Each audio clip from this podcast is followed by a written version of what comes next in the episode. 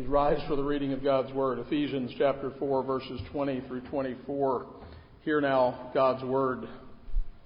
But you have not so learned Christ, if indeed you have heard him and have been taught by him, as the truth is in Jesus, that you put off concerning your former conduct the old man which grows corrupt according to the deceitful lust, and be renewed in the spirit of your mind, and that you put on the new man which was created according to God in true righteousness and holiness.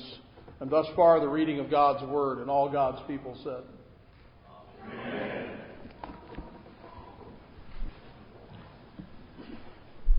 Having learned Christ and having moved from your former conduct, the apostle will now turn to expand upon this comparison between the old man and the new man. And this is a critical issue and a critical concept for us to understand. It really, I think, is at the root of many of our problems when we don't grasp this and understand just what it is that has been done for us and to us. There is an initial act of God whereby when we, as, as Paul says earlier in Ephesians 2, when we were dead in our trespasses and sins, that He made us alive together with Christ. Now, we call this in theology justification. The Westminster Shorter Catechism answers the question, What is justification? and says that justification is an act of God.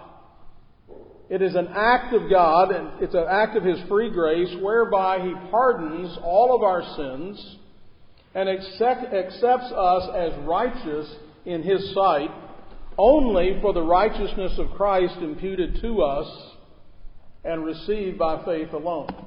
So you got that justification, our being made right with God, this, this thing that happens that puts us in a relationship with Him, a living relationship, is God's work in raising the dead, in raising us, and putting us in a right relationship to Him. This is a one time act of God. It is our spiritual resurrection.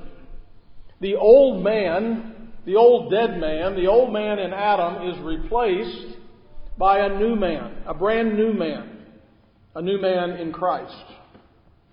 2 Corinthians 5 17 through 19. Therefore, if any man be in Christ, he is a new creation. Old things have passed away. Behold, all things have become new. Now, all things are of God, who has reconciled himself to, uh, reconciled us to himself through Jesus Christ and has given us the ministry of reconciliation. That is, that God was in Christ reconciling the world to himself, not imputing their trespasses to them, and has committed us to the word of reconciliation. Like birth, this is the beginning of a new life that is to be lived out. Life involves a process of growth. And we call this sanctification. Again, Westminster Shorter Catechism asks, What is sanctification?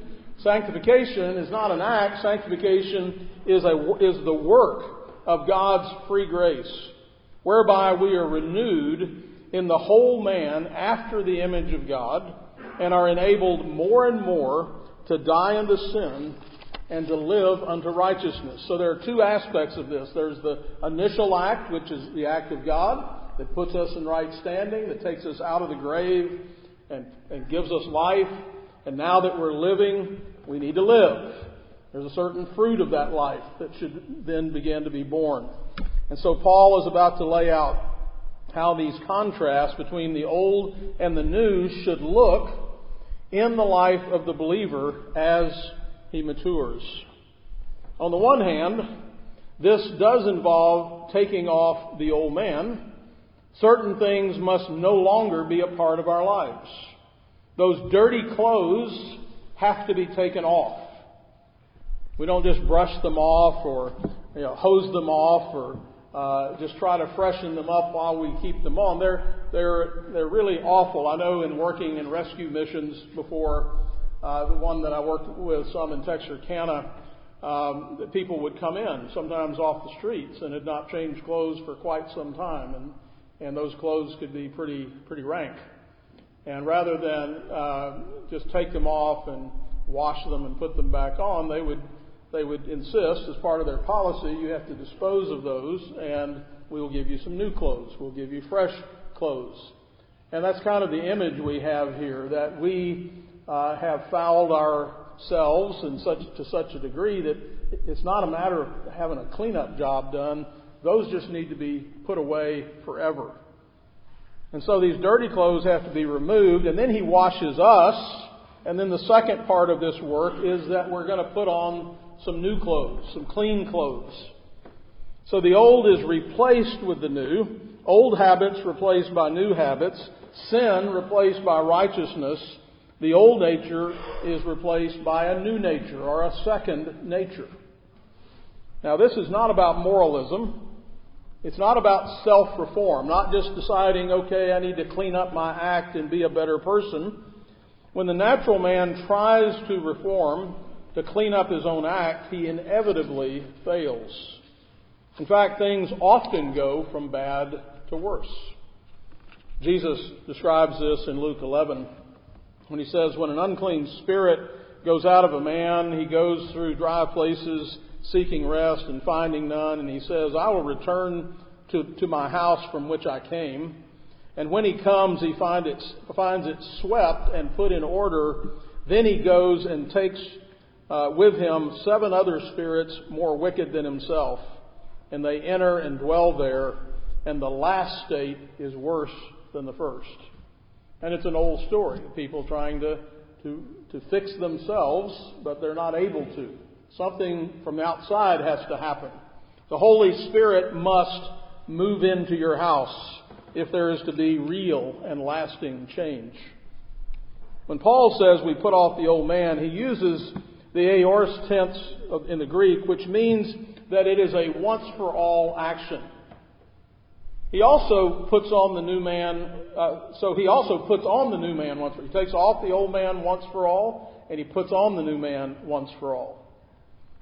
Nevertheless, there is a renewal of the mind, he says, that is continuous and is ongoing. The old man is the first Adam, whereby we received our corrupt nature. The new man is the second Adam. That is Christ, whereby we received a new nature, we receive new power. I can do all things through Christ who strengthens me. Nevertheless, not I, but Christ who lives in me. All this kind of language we're given in the Bible about how this is not just me, but Christ Himself, the work of God in me, empowering me, enabling me, informing me, doing everything that needs to happen for me to be transformed by the renewing of my mind, by a change of heart, by a new orientation, new perspectives, new understanding, enlightened. All kinds of language is used to describe what God has done and what He is continuing to do. He who began a good work in me will complete it. And so the old man is put off, Adam and the new man. In other words, we are new men. And what Paul's saying is if you're a new man, then live like it. Let me illustrate this. After the slaves were emancipated in America, they were no longer slaves. They were free. Nevertheless, many who had been slaves all their lives kept on living as though they were slaves. No doubt there were many who were more than willing to help foster this false notion, but legally and positionally, they were actually free men. But out of habit and out of custom, they kept on living like slaves.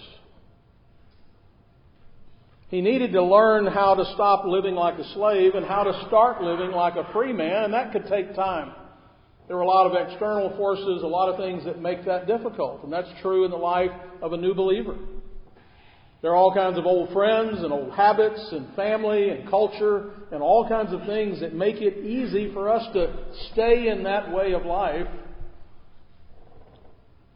especially when we haven't fully realized what's been done for us. Another way we might illustrate this is sometimes we might say to an older child, a teenager, or an adult stop acting like a baby. Well, they're not babies, but sometimes we act like babies. Okay, we're not old men, but sometimes we act like we are as believers. And Paul's saying, stop that. You're not a baby anymore. You're not a slave anymore. And so Paul could say, as he did in Galatians 2.20, I've been crucified with Christ. I died. The old man died. Nevertheless, it is no longer I who live, but Christ who lives in me. And the life which I now live in the flesh, I live by the faith of the Son of God who loved me and gave himself for me. See what all, all this has been done for me, to me. It has changed me. Everything's new. Now, I want to spend the rest of our time this morning talking about this phrase, corrupt according to the deceitful lust. This is kind of a two part sermon. Today we're talking about taking off the old. Next time we'll talk about putting on the new. But I want to start by confessing to you that as I thought through these things, I found myself personally under great conviction that I have grown slack in my own sanctification, sometimes growing weary in well doing, coasting, if you will, hitting a plateau, being satisfied. I've come pretty far, but now I can relax. I don't have to be diligent and earnest about this any longer. It is so easy for us to make progress and then to hit that plateau and to coast and to be satisfied. But the first thing Paul tells us is that the old man is growing corrupt. He's decaying. He's dying. And this is why he has to be put off. And there's always this urge, uh, this, this force that's there of he wants to come back into the picture. But like Lazarus, he already stinks. It's, he's over and done with. There's no future for the old man. And the second point that Paul makes is that this corruption is being driven by deceitful lust. The word lust simply means desire. But in this case, it is deceitful desire. Desires that mislead, desires that lie. You have those.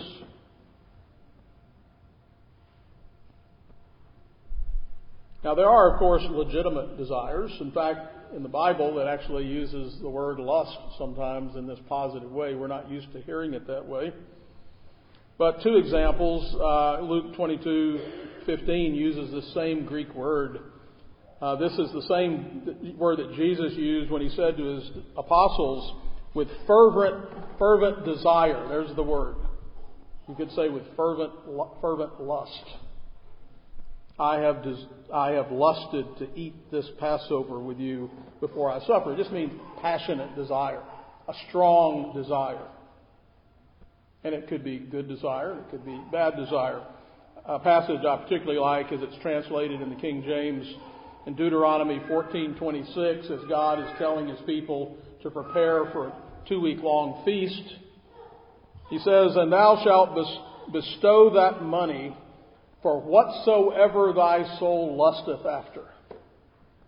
For oxen, for sheep, for wine or strong drink, or for whatsoever thy soul desireth, and thou shalt eat there before the Lord thy God, and thou shalt rejoice, thou and thy, thine household. So desire can be good, and it, or it can be bad. Certain natural desires like hunger or thirst or sex or sleep are not wrong in themselves. In fact, God created them all and said they're good, and He gave them to man for enjoyment as well as for his preservation. But sin has taken these good desires and turned them into false gods which drive and rule us. They are killing or corrupting us. And thus Paul describes the life of the unbeliever as who being past feeling have given themselves over to lewdness to work all uncleanness. In other words, there's this sensual life, this life of just seeking pleasure. That becomes the goal. That becomes the God itself. And these controlling lusts, then, are responsible for all of our troubles, all of our troubles as individuals, all of the troubles in our marriages and in our families, in groups, in nations. This explains everything. And this leads us to a third point that is found in the word deceitful. See, it's a lie that manipulates lust, which in turn control man and lead him to death. So Paul is like a person who might be explaining a magic trick, which is a form of deception, as playful as it might be. How did they do that? That's amazing. And so when a person sees an illusionist doing something remarkable, that is often the response. We're intrigued and we want to know how did they do it. But if someone explains in detail how the trick is accomplished, where all the wires are, it will no longer be possible for him not to see the deception. Oh, man, that kind of ruined the trick. Now I know how it's done. Well, you see, this new enlightened man, that would be you, should no longer be deceived because the Bible has told us about the trick. It's pulled the curtain back. It's shown us what's really going on. Remember, the devil is a liar and the father of lies. It was his lie that got us into all this trouble in the first place. Paul puts it this way in 2 Corinthians 11:3, "But I fear lest somehow as the serpent deceived Eve by his craftiness, so your minds may be corrupted from that simplicity which is Christ." And John paints the contrast this way in 1 John 5 19 through 20, we know that the whole world lies under the sway of the evil one, and we know that the Son of God has come and given us an understanding that we may know him who is true, and we are in him who is true, in his Son Jesus Christ. This is the true God and the eternal life. So there's two things. The whole world's under the influence, the sway, the deception of the evil one, but Jesus came to give us understanding so we could see that, to shed light on that, so that we have understanding to see what's going on in the world. Demons and fallen men and women alike operate in the realm of deceit. I'm just thinking about the painted and perfumed harlot is another picture in the Bible that eh, the Bible gives us of the power and result of deception. Proverbs 7 21 through 23. With her enticing speech, she caused him to yield.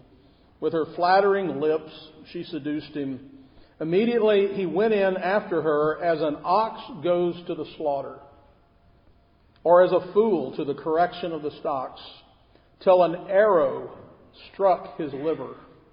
As a bird hastens to the snare, he did not know that it would cost him his life. Sin itself deceives. Hebrews 3:13 but exhort one another daily while it's called today lest any of you be hardened. Now he's talking to Christians here, lest any of you be hardened through the deceitfulness of sin.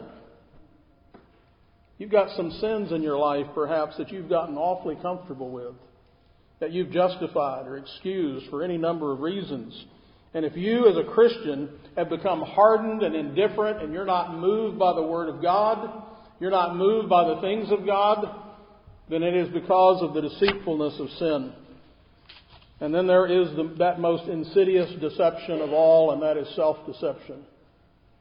Our hearts are so twisted that we can lie to ourselves and believe our own lie. How do you do that? I know how to lie to you, perhaps, and trick you. But how do I lie to myself and then believe my own lie? I'm that corrupt in my old man. That's why he has to be put away. He has to be told, you have no place anymore. Dr. Lloyd Jones summarizes saying this Sin always comes with a smile. It is most ingratiating. It always pays us compliments. We are very wonderful if we'll only listen.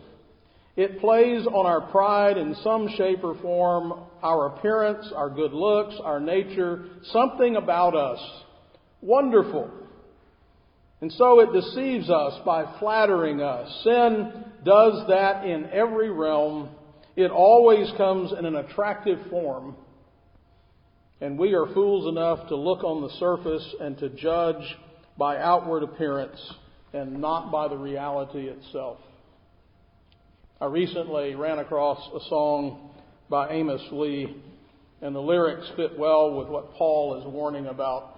The song is about a young Hollywood starlet, but really it could be about any one of us as well. The title of the song, Soul Suckers. He said, Did you believe it when they told you they discovered you? And that everything is free as long as you do what they tell you to? You think it's true? But nothing could be further from the truth, my love. Did you even listen when they told you to change your name and that nobody wants honesty when looking at a perfect frame? Play the game. Nothing could be further from the truth, my love, and nothing is more powerful than beauty in a wicked world. Play it, girl. Does it make you feel good when they tell you what you want to hear? After they suck all your soul, well, that's when they'll disappear disappear. They disappear forever. Like a prince in your little fairy tale. And you will find one day you put your soul on sale. Sin loves to bypass thought. It appeals to your desire, to your feeling, to your appetites. You don't need time to think about this. You're being subtly worked you're a man of the moment. You can't see past right now. You sell everything like the prodigal son. Paul says that the deceitfulness of lust will leave you where it left the prodigal, wallowing the pigs. The Bible enables us, though, to think ahead. The Bible enables us to see further down the road. It warns us it pulls the curtain back. It exposes the old man. Other way sin lies to us and deceives us is that it tells us that the thing we want is quite natural. It's just human. After all, you've been made like this. You can't help it. And if you deny yourself this thing, then you're repressing yourself. You are being stifled in some way as one professing Christian man told me a little over 20 years ago with regard to the woman that he was committing adultery with, quote, I believe it's God's will. Why else would God have put this love in my heart for her? By the way, within a year after divorcing his wife of 20 years and abandoning his two daughters, he took his own life. The problem with the old man is he loves to express himself. There's a reason he's called the natural man and the carnal man. Sin likes to give up only give us only part of the whole story while it conceals certain other facts. The half truth is the most dangerous lie and the most effective deception. Let's not bring up the law of God, even though that is inscribed in every heart. You can have a little. You can test the waters. You, you are strong. You can play near the edge and be just fine. Long before a habit becomes a habit, it was a flirt. 1 Corinthians 10. 1 through 12. Moreover, brethren, I do not want you to be unaware that all of our fathers were under the cloud. All passed through the sea. All were baptized into Moses in the cloud and in the sea. All ate the same spiritual food. He's describing the people of God here. They all drank the same spiritual drink, for they drank of that spiritual rock that followed them, and that rock was Christ. But with most of them, God was not well pleased, for their bodies were scattered in the wilderness. What went wrong? Now, these things became our examples to the intent that we should not lust after evil things as they so lusted. And do not become idolaters as some of them were, as is written, the people sat down to eat and drink and rose up to play. Nor let us commit sexual immorality as some of them did and in one day 23,000 fell. Nor let us tempt Christ, as some of them also tempted and were destroyed by serpents, nor complain, as some of them complained and were destroyed by the destroyer. Now, all these things happened to them as examples, and they were written for our admonition, upon whom the ends of the ages has come. Therefore, let him who thinks he stands take heed lest he fall. No one plans to fall. And finally, the deceitfulness of lust promises satisfaction right now. But sin never satisfies, it never has, it never will. God designed it that way. The wages of sin is death, separation, temporary and permanent sin against somebody and see what happens to your relationship. Get separated, doesn't it? Steal something from someone and see if you can still be their close friend and have a good relationship. Curse them.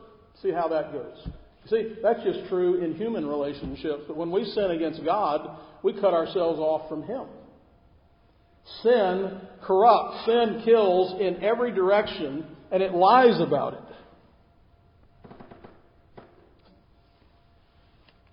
Lust never gives us anything at all.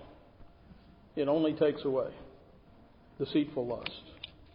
There were plenty of people that had helped empty the pockets of the prodigal son. Can, I got the picture. He goes off. He's got all this wealth that he's gotten in a lump sum. Don't you figure he was everybody's best friend for a while? He was buying drinks for the house. Everybody wanted to hang out with him. He was cool. He dressed cool. Lots of fair weather friends.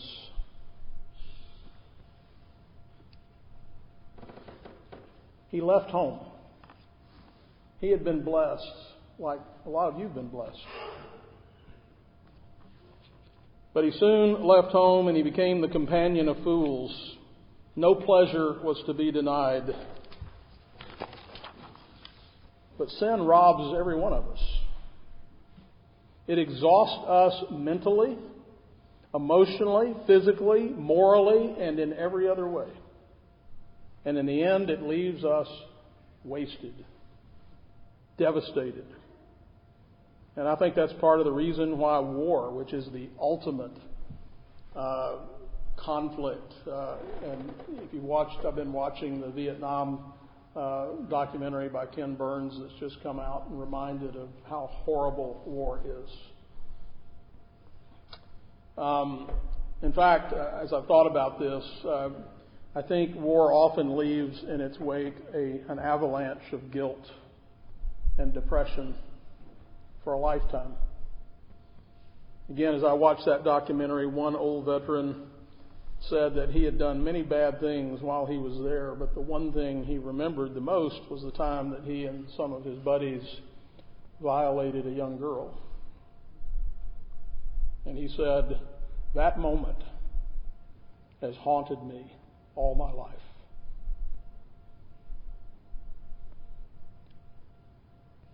You and I remember sins that we've committed. And sin is entirely destructive for us all. As Lloyd Jones says, it takes away and robs us of character, of chastity, purity, honesty, morality, uprightness, delicacy, balance, sensitivity, and everything that is most noble in man. It is surprising, is it surprising that the apostle says, put off concerning the former conversation or way of life, the old man, which is corrupt according to the deceitful lusts. Avoid sin, I say, as the very plague. Get as far away from it as you can. Do all you can to destroy it and to mortify it. The New Testament is full of such teaching. Now, in some ways, I hate to end here. The good news is that God promises to forgive our sins. And while there are many sins I have a hard time forgetting, He doesn't. He says, I'll remember your sins no more. I'll cast them as far as the east is from the west. More than that, He does a transforming work in us to make us new men, resurrected men and women. And so we have some putting off to do, ongoing putting off. There's the one time putting off, but then there's that temptation that we're not slaves, but we go back and start acting like we're slaves, or we're not babies, but we go back and act like babies. And Paul says, stop it. Realize who you are in Christ. Own it and stop it. It's killing you. It's killing your family. It's hurting you every day. Be earnest about this. And so we've got some putting off to do, and next time, Lord willing, we will talk about this essential putting on that makes all the difference. That brings all the glory and all the joy and all the hope and all the expectation that we need to keep moving forward. Let's pray. Father, we are blessed beyond all measure that you did not leave us to ourselves, but called us and made us to be new men in Christ. You set us free from our bondage to sin. Help us to now live like free men. And as new men, help us to grow and mature and live lives of joy as we walk with you in the light of your word. Fill us with your spirit. Enable us to do all things in Christ, in whose name we pray. Amen. There's a parallel passage from our text today found in Colossians chapter 3, verses 1 through 11. If then you were raised with Christ, seek those things which are above, where Christ is, sitting at the right hand of God. Set your mind on things above, not on things on the earth. For you died, and your life is hidden with Christ in God. When Christ, who is our life, appears, then you also will appear with him in glory. Therefore, put to death your members which are on the earth fornication, uncleanness, passion, evil desire, and covetousness, which is idolatry. Because of these things, the wrath of God is coming upon the sons of disobedience, in which you yourselves once walked when you lived in them.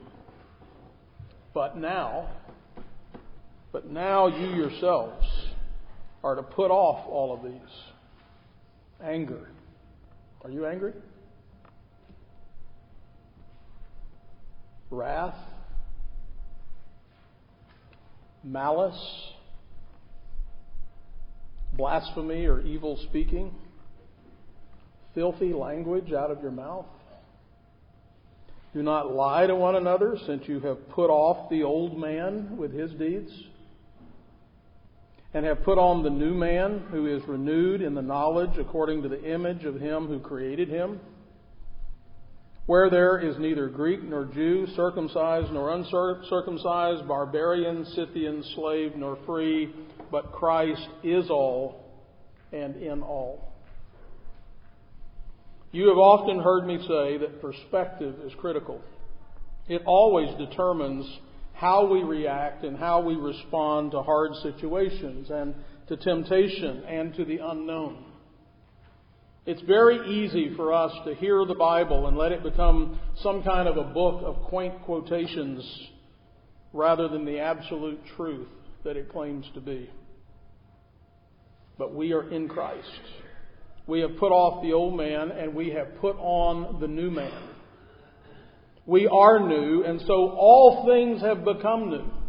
I look at every situation, every circumstance, everything sickness, health, wealth, poverty, trials, good days, bad days, cloudy days, rainy days. We look at all of them in a new way. We see everything different now. The table is the place where we come to get everything back in its right perspective. It's where we come to reorder our priorities. It's where we come to start a new week. And so here we are on Resurrection Day, another opportunity for a fresh start. Father, as many of us are about to join with others across this land to stand in public and give testimony to the beauty of life and the horrors of death, grant us your peace and may the message proclaimed be received, and may your gospel do its work in the hearts of those in need. May your Spirit bring conviction of sin and grant repentance from the heart. May minds be changed and may lives be changed. Eternal God, you have revealed yourself as the Father of all life and grace. We praise you for the fatherly care which you extend to all creation and especially to us, made in your image and likeness. Father, extend your hand of protection to those threatened by abortion and save them from the, its destructive power. Give your strength to all fathers and mothers that they may never give in to the fears that may tempt them to facilitate such things. Bless our families and bless our land that we may have the joy of welcoming and nurturing the life of which you are the source and the eternal Father. We pray that you would drive all the wicked away from the innocent children and from the killing centers where their destruction is planned. Overcome evil with good in the hearts of those who reject your truth and who have believed the lies of the evil one who would say that good is evil and evil is good. Rebuke the enemy for the sake of innocent children and for your sake, O Lord. Our Father, who is the beginning and the end, hear our prayers as we cry out to you to end this merciless shedding of innocent blood in our nation and throughout the world. O Lord, through death you have conquered death, and through your life we experience eternal and everlasting life. Cause life to spring forth in the hearts of all people and bring forth a love and respect for life that will dominate our culture. May your kingdom and church apprehend and overtake the culture of death that has prevailed through deceit and selfishness. And may the seed of the woman crush the head of the serpent through Jesus Christ our Lord. Bless now our meal and our fellowship. We pray all of this in Jesus' name. Amen. Amen. And the world is passing away and the lust of it, but he who does the will of God abides forever. Amen.